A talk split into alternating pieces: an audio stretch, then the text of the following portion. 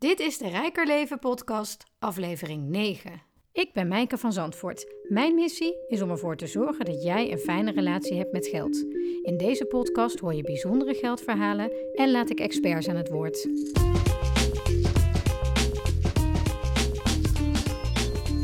Welkom bij weer een nieuwe aflevering van de Rijker Leven podcast. Bij mij is vandaag Marleen En zij is ehm, sinds afgelopen september dakloos.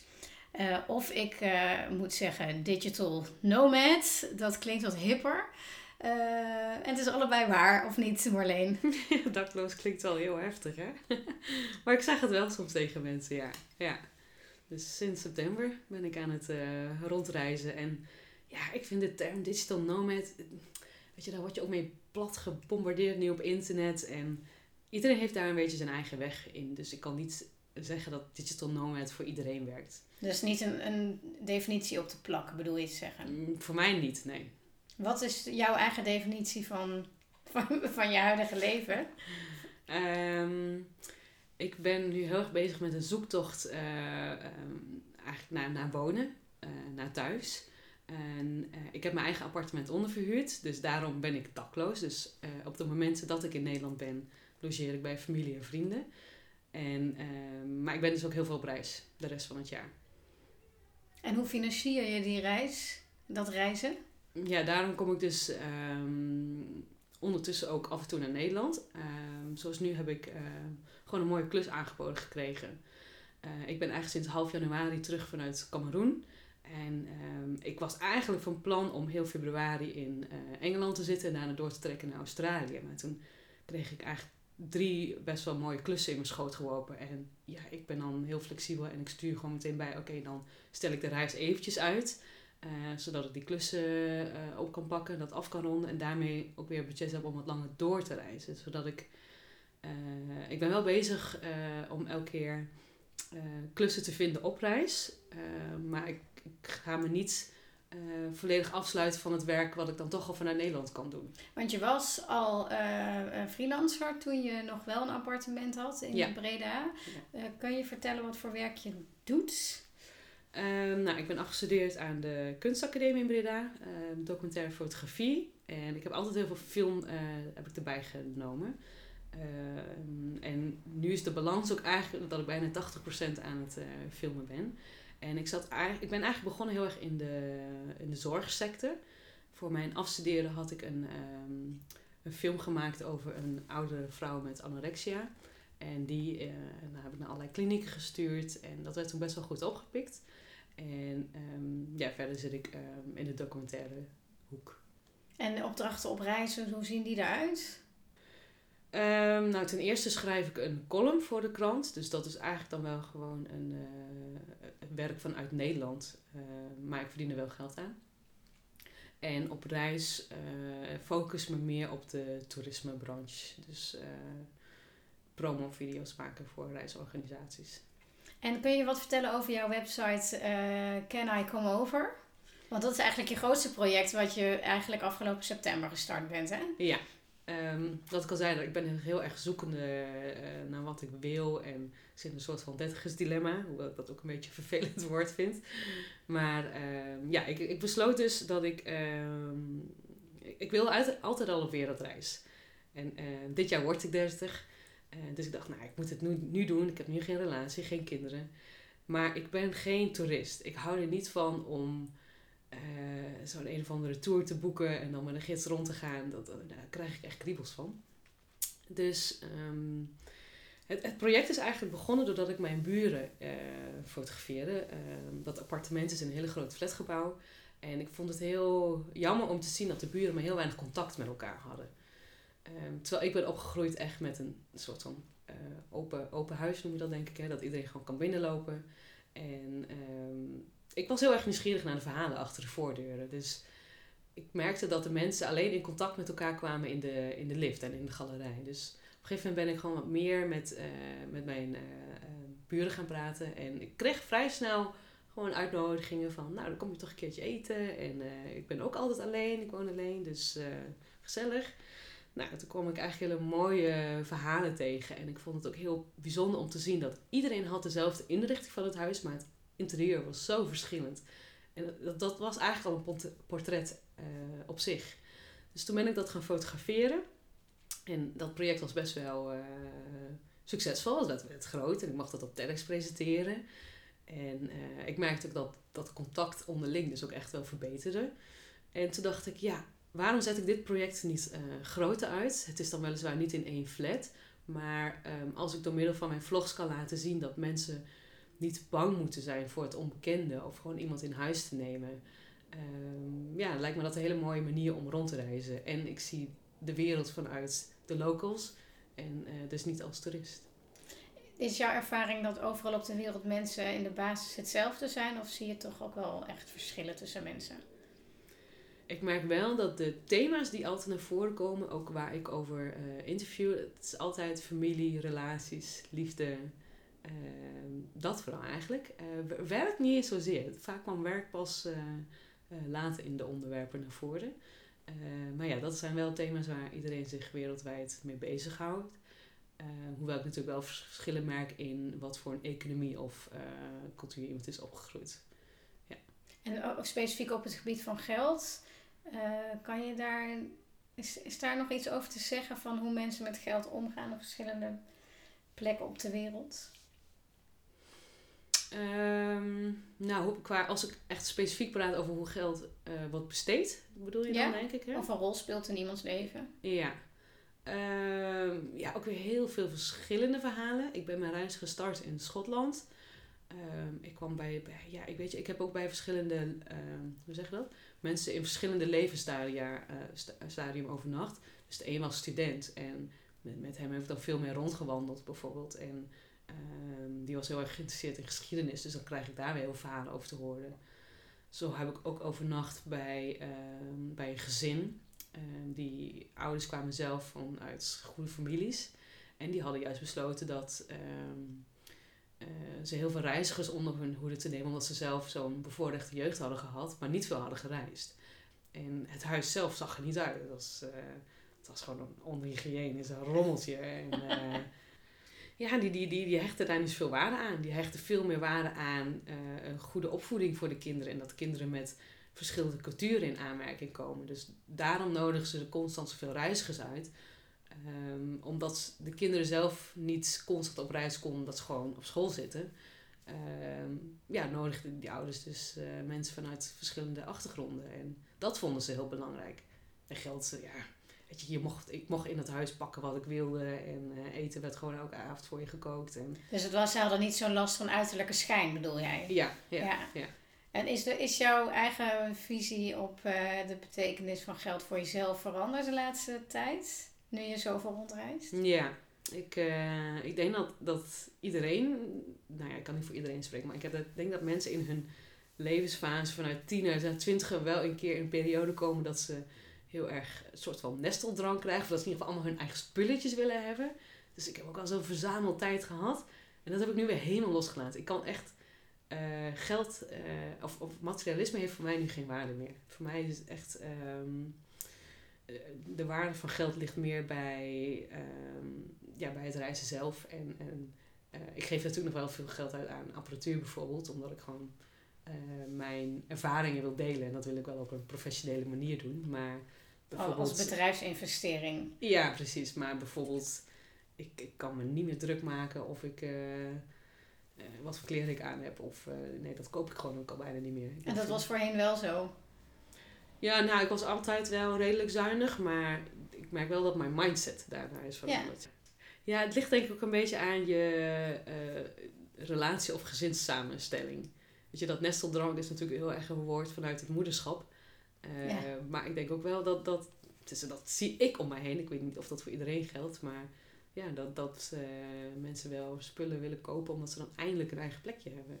Het moeten dan wel hun eigen spullen zijn, maar voor mij maakt het nu echt niet meer uit of ik iets vanuit een kringloopwinkel heb of dat het ik van iemand gekregen heb of dat ik het wel zelf heb gekocht. Dat uh, maakt me niet meer uit. Nee. En heb je al uh, wel eens nagedacht over je leven na het reizen? Zeg maar, zie je, zie je jezelf nog een aantal jaar reizen of zie je dat je misschien wel de rest van je leven doen? Heb je daar een beeld bij? Mm, ik ga nu een jaar naar Australië. Uh, Australië en Nieuw-Zeeland. En voor mij is het heel erg uh, zoektocht naar geluk. En ik merk heel erg, deze vraag krijg ik heel vaak. En ik merk heel erg dat het um, eigenlijk vanuit maatschappelijke verwachtingen het naar voren komt van, ja, moet ik me dan settelen? Is het, is het niet oké als je constant reist? Of, of ik kom oorspronkelijk uit de Achterhoek en daar heb je dat natuurlijk veel meer. Dus mijn vriendinnen zijn daar allemaal gesetteld. ik weet het gewoon echt niet. En ik, ik probeer gewoon elk jaar te kijken van, nou, wat, wat voor ontwikkeling heb ik doorgemaakt en, en hoe ga ik dan nu weer verder? Misschien, misschien kom ik al de liefde van mijn leven tegen in Australië. Een tijdje, misschien is dit een beproeving om te kijken of ik wil emigreren of niet. Wat spreekt jou aan in, uh, in het andere, in het andere landen anders zijn? Waarom heb je die behoefte om uh, dat op te zoeken? Mm, ik denk dat ik vooral uh, gewoon uit je vertrouwde omgeving wil stappen om, om jezelf te kunnen blijven ontwikkelen. Uh, en ik merk toch heel erg dat ne Nederlanders toch wel denken dat we aan de top van de wereld staan. Weet je, misschien wel qua economie of, of ons wegennet of wat dan ook, maar hoe wij kijken naar familie of, of de relatie naar je ouders of dat soort dingen, dan kan ik, e-, daar kan ik echt wel van leren vanuit andere culturen. Bedoel je dat we daar eigenlijk armoedig in zijn in Nederland? Dat er een eh. soort armoede is op het relatiegebied? Ja, misschien wel. Ik, heb, ik ben wel... Ik heb me soms uh, wel heel erg meteen wel, of deel van een familie gevoeld. Um, terwijl ik daar maar net een paar dagen was. En bijvoorbeeld omdat ik zomaar bij iedereen thuis mag overnachten... Um, merk ik daar wel verschillen in met uh, als ik bijvoorbeeld hier in Nederland bij iemand wil overnachten. Weet je, soms kan ik niet terecht bij mijn vriendinnen. Ik dacht, ja, maar ik reis wel de hele wereld over en ik kan spontaan bij onbekenden terecht. En um, weet je, wij, wij Nederlanders denken altijd dat ze open-minded zijn. En dat is misschien wel open-minded naar um, bijvoorbeeld homoseksualiteit of, of dat soort onderwerpen. Maar qua openheid naar, naar gastvrijheid, daar zit toch wel een les in die wij nog kunnen leren. Kunnen we minder goed delen? Ja, dat denk ik ook. Ja.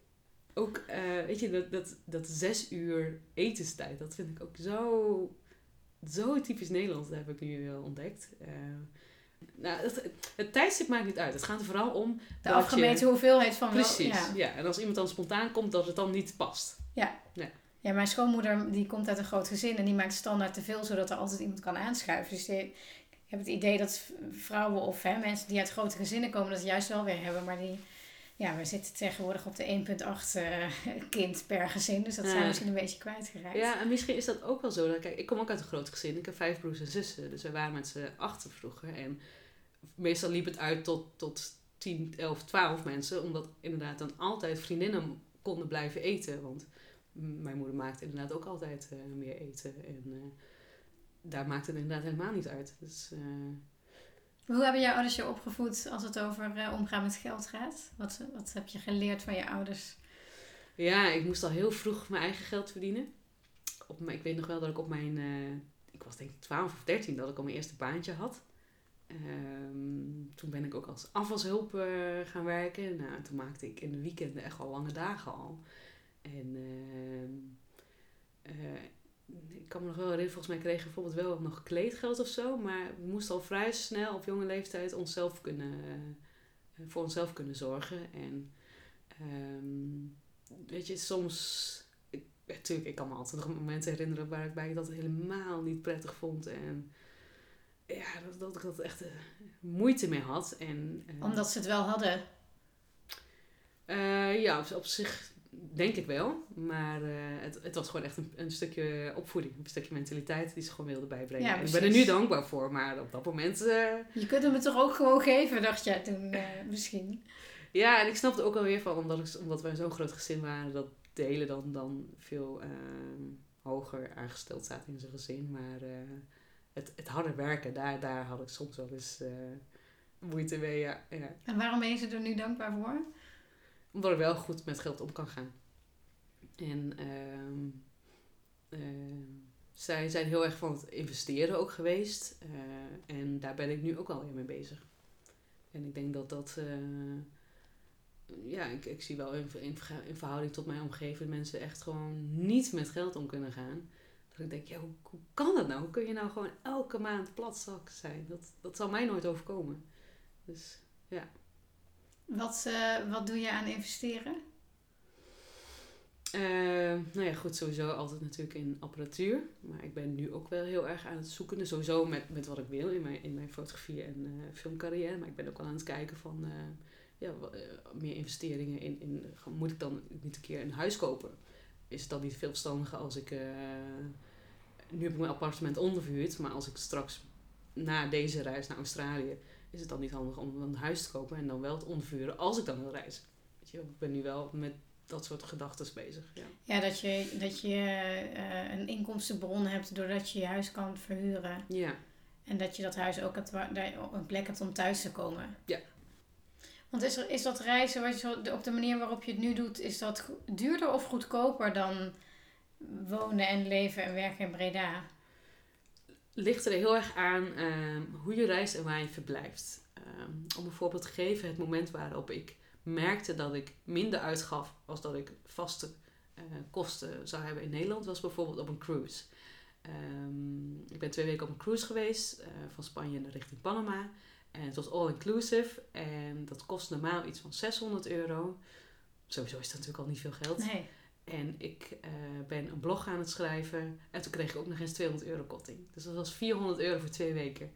En ik denk dat de meeste mensen op dag drie al kiet stonden, omdat het ook drank was all inclusive. Dus dan gingen ook gewoon meteen liters whisky of wat dan ook doorheen.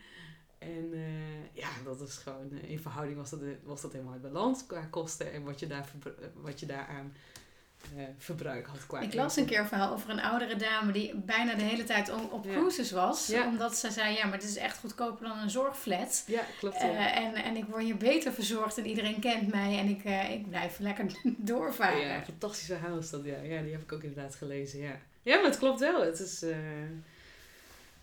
ja, dat cruise was gewoon best wel heel fijn. Ik bedoel, ik weet niet hoe het is om daar permanent, dat je constant doorreist op cruisen. Want ik had wel na een week alleen maar water te hebben gezien van, uh, nou, die was een keertje aan land. Maar uh, ja, en dan gaan we op je vraag terug te komen. Uh, het is natuurlijk wel duurder als, als, je, als je veel doorvliegt en ja, weet je, de, uh, Australië gaat bijvoorbeeld ook wel duur zijn qua gewoon je eigen levensonderhoud. Mm -hmm. Maar in Azië kun je bijvoorbeeld weer de hele tijd, kun je wel weer goedkoper leven als dat je vaste kosten in Nederland hebt. Want hoe bereken je dat? Hoe, hoe, doe je je administratie, zullen we maar zeggen? Um, nou, ik kijk wel een beetje globaal naar. Ik heb geen zin om, om ook heel erg uh, op de centen te letten als ik op reis ben. Ik vind ook wel dat ik uh, mag. Nee, maar werk je met een bepaald budget? Of zeg je van nou, ik kijk uh, naar deze inkomstenstroom? Of ik, je kijkt elke maand hoe het ervoor staat? Of hoe, hoe doe je het gewoon puur praktisch? Ja, een beetje per kwartaal eigenlijk. Mhm. Kijk ik inderdaad van oké, okay, wat heb ik nu verdiend? Wat heb ik uitgegeven? Hoe zou dat zijn in Nederland? Um, zoals mijn eerste, eerste reiskwartaal, zeg maar, was ik, um, stond ik een beetje gelijk als in Nederland. Maar het tweede kwartaal uh, uh, heb ik juist weer meer verdiend. Um, met name omdat ik uh, um, soms op reis maak ik ook gebruik van ruildiensten. Dus dan krijg ik alles betaald, maar dan moet ik daarvoor wel video afgeven. Um, daardoor had ik bijna geen kosten op, die, op die reis. En ondertussen kreeg ik ook nog wel weer klussen aangeboden waar ik dan ook nog weer... voor die klus had ik ook nog 2000 euro verdiend. En dat was eigenlijk maar in één maand. Dus nou ja, met alleen die klus nou, stond ik er wel weer redelijk goed voor. Dus, uh, en zoals nu hier in Nederland heb ik dus bijna, heb ik eigenlijk nul kosten behalve de zorgverzekering en uh, dat soort dingetjes. Telefoonkosten en zo. Maar uh, qua huur of zo dan weer helemaal niks. Dus ik bedoel, oké, ik leun natuurlijk wel op mijn ouders, maar ja, dus dat is inderdaad elke keer. Het is heel moeilijk per maand te zeggen, omdat soms een maand zo verschillend kan zijn. Ja. Want ik kan me voorstellen, als je dit dus voor hele lange tijd wil gaan doen, dat je dan op een gegeven moment uh, een, een mooie routine ook kan, financieel dan, hè, kan opbouwen. Ja. Van dat je weet van, oh ja, dit zijn de basisbenodigdheden en dit is het minimum waar ik het voor kan doen. En, ja, en dit precies. is het En boven dit bedrag moet, ga ik het opzij zetten of wat dan ja, ook. Hè? Het is natuurlijk heel, uh, op reis kun je natuurlijk heel snel in de verleiding raken om alleen maar hele toffe dingen te doen, excursies die duur zijn. Maar daar wil ik mezelf al redelijk, heb ik mezelf redelijk in getraind om daar een balans in te vinden. Ja. Ik ben wel elke keer met een mindset dat ik ook uh, wel gewoon wil ondernemen in het buitenland. Mhm. En ik denk dat je dat moet blijven houden. Ja, want jij zei er straks al van ik wil geen toerist zijn. Ehm, maar je komt natuurlijk heel veel toeristen tegen als je de wereld overreist. En je komt natuurlijk ook op toeristische plekken. Want je, de mooie plekken op aarde zijn vaak natuurlijk ook toeristische plekken. Hoe verhoud jij je dan tussen... Hoe, hoe, hoe beweeg jij tussen de locals en de toeristen als een soort Hmm. van derde diersoort? Ja, de hoeveelheid toeristen die ik tegenkom, dat is ook weer heel verschillend per land. In Schotland had ik dat bijvoorbeeld heel weinig. Ehm, behalve inderdaad weer als je een, een van de bekende berg beklimt en dan sta je met 50 anderen bovenop. Eh, maar ik vind de balans heel fijn omdat ik ook wel eens gewoon eh, met locals op pad ga, wat alleen zij dan weer kennen. En ehm, ja, dus ik denk dat, dat ik daar een fijne balans in heb gevonden. Dus, maar je zult mij dus inderdaad niet snel nu via een tour of zoiets zien boeken. Dat, eh, dat niet. Nee. Laat ik het zo zeggen, ik voel me altijd soort van vies als ik terugkom van zo'n toeristische attractie. ja. En ik vind het vaak niet beter dan wat ik dan gezien heb als ik met een loco de buurt heb eh, verkend. Ja. Met een wandeling. Of, eh, ja, voor, mij, voor mij reizen is toch wel heel erg de ontmoetingen met mensen. Als ik op reis ben, denk ik niet zozeer aan de mooie plekken die ik heb gezien. Voor mij zijn het toch echt wel mensen die mij geraakt hebben. En ik denk dat dat een andere mindset wel is dan eh, veel andere toeristen hebben.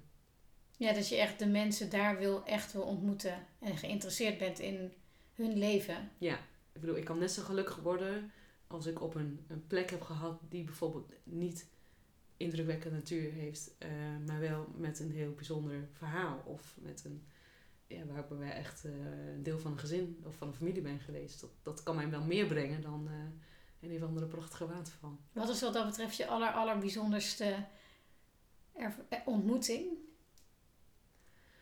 Ehm, ja, het verschilt een beetje eh, wat voor soort ontmoeting.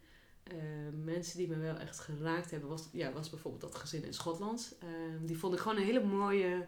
ehm, eh, hoe zeg je dat? Ik, ik vond ze een heel mooi eh, eh, instelling hebben met hoe ze hun kinderen wil- eh, wilden opvoeden. En ik denk dat die kinderen echt. eh, ik kan me indenken dat hun in de toekomst een hele ruime eh, denkwijze hebben en heel creatief zijn, eh, eh, hierdoor zijn geworden. Dus eh, die, die is eh, wel een van de meest, eh, die me nog meest bijstaat. Ja. En als ik jou vraag, wat betekent de rijkdom voor jou? Of hè, mijn bedrijf heet Rijker Leven. Wat is jouw Ja. associatie met Rijker Leven? Zou heel graag nog een keer bij een miljonair thuis willen overnachten. Om die vragen ook te stellen. En vervolgens bij iemand, eigenlijk gewoon de dag erna, bij iemand overnachten die dakloos is.